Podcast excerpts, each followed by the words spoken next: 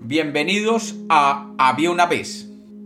Hoy tenemos un cuento de Manuel Mejía Vallejo, el escritor colombiano. Bienvenidos de nuevo a Había una vez. Espero que lo disfruten.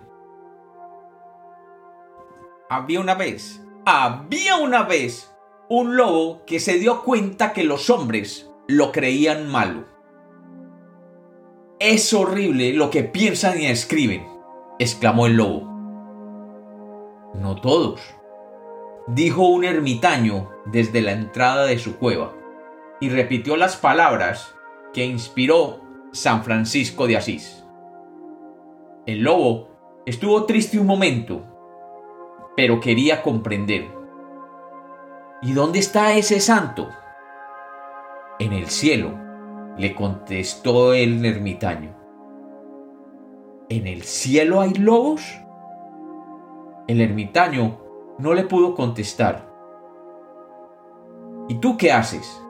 preguntó el lobo intrigado por la figura escuálida, los ojos ardidos, los andrajos del ermitaño en su duro aislamiento. El ermitaño explicó todo lo que el lobo deseaba. ¿Y cuando mueras, irás al cielo?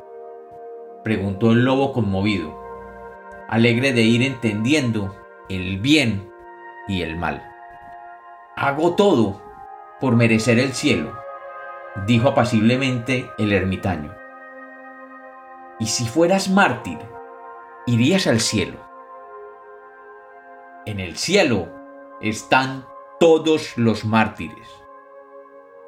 El lobo se lo quedó mirando. Húmedos los ojos, casi humanos. Recordó entonces sus mandíbulas, sus garras, sus colmillos poderosos, y de un salto devoró al ermitaño. Al terminar, se tendió en la entrada de la cueva, miró al cielo limpiamente y se sintió bueno por primera vez.